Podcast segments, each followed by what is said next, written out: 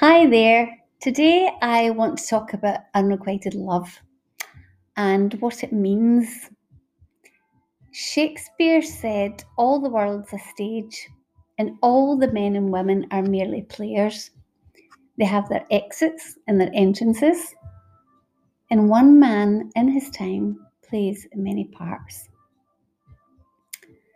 I sometimes feel that all the drama that goes with love is insanity. I mean, so many people just seem to want something they can't have, and that's the danger. And I've got so many questions about love and the idea of falling for someone. I mean, just by the very nature of saying we fall for them is not good. I mean, how do you score on an uneven playing field? In a sometimes dangerous place. The romance of it all can be rather tragically alluring, like Romeo and Juliet. All's well, and then it ends badly for somebody, or in their case, both of them. Don't get me wrong, I know lots of people who live in a lovely cocoon of sheer bliss and contentment, and I'm happy for them. Others pretend to make it work while feeling lost and miserable, trundling along aboard a horse and carriage till a slow death do them part in an adorned chest of walnut.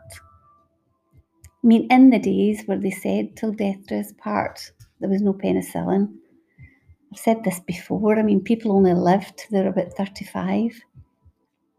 My trouble is, I'm attracted to a certain type the handsome, funny, cheery, disarming, and clever chap who can charm the lingerie off you in one fell swoop. And these guys operate in their terms. These are the guys that have lots of respect for women, they're open and they're honest. They revere the wives as goddesses, and they also respect sex workers because they provide a valuable service and are very hardworking also.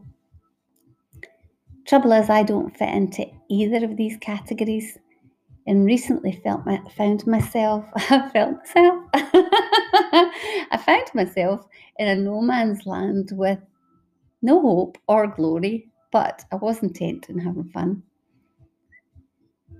So I committed myself to the casualness of a liaison with a view to having fun and games.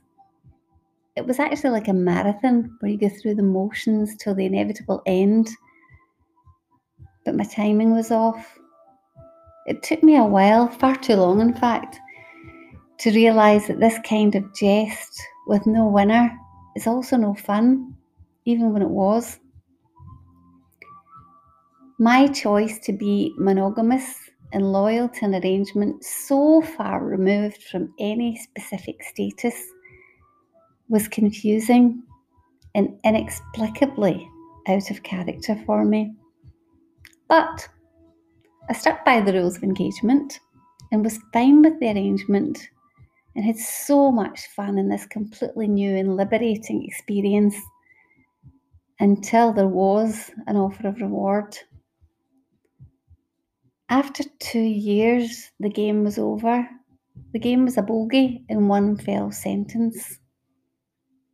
When he said, I was going to bring you flowers, but and then I thought my head was going to explode.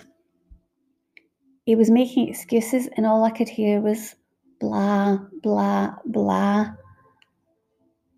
And after two years, Hearts and Flowers had never been part of this game and had no place in the rules.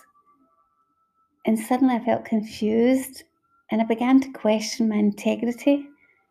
My pride was hurt I thought about my reputation and how I'd given myself to someone who actually valued me less than a bunch of old dead blooms, less than a girl in the game. There were actually only two things that he could have done for the game to stay in play. He should have brought the flowers, which would have been strange but lovely, or he should just have shut the fuck up and not mentioned it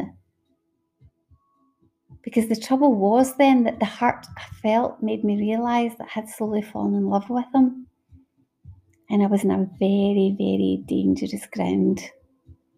And that was it. The end. Game over with no winner. In this game of love, we're stacked against each other like a pack of cards, gaining numbers and points as we go, falling like dominoes, hoping to ace with a queen or king of hearts. By today's standards, my score is unashamedly low, but I've decided my number is acceptable and won't increase. I've hit my highest score. I had my one true love and then an unexpected flourish for someone I should never actually have dealt a hand with, but we can't help who we have feelings for. He did hold my heart for a very short time, but I took it back. Bruised, but not broken. And this was my fault. No one else can be held responsible for our feelings. If you score a bullseye, then I'm really, really happy for you. And I do believe it's important to participate in the game of love. Enjoy the process, even if you don't get a medal or a bouquet of flowers at the finish line. I didn't even get that at the finish line. you can't anticipate who the winners will be, and it's important to learn from your losses and recognise where you went wrong for the next round if you decide to have a rematch. For myself, I played a very dangerous game and I was lucky to get to the finish line with it being crushed. But I was in danger of having part of me lost to someone who valued me less than a girl on the game. I've made my last move, and my end game is to be alone but I'm not lonely. And I hate the word single. Single single sounds quite sad. Being alone, you can be quite happy. And I'm busy and I suppose people would call me single and I'm often asked, Are you single? I'm not available. I'm not available anymore to be hurt or if, if something's fun, that's what it should be. It should just be fun. But I'm fine with how things are. And I do believe in the end we get what we deserve.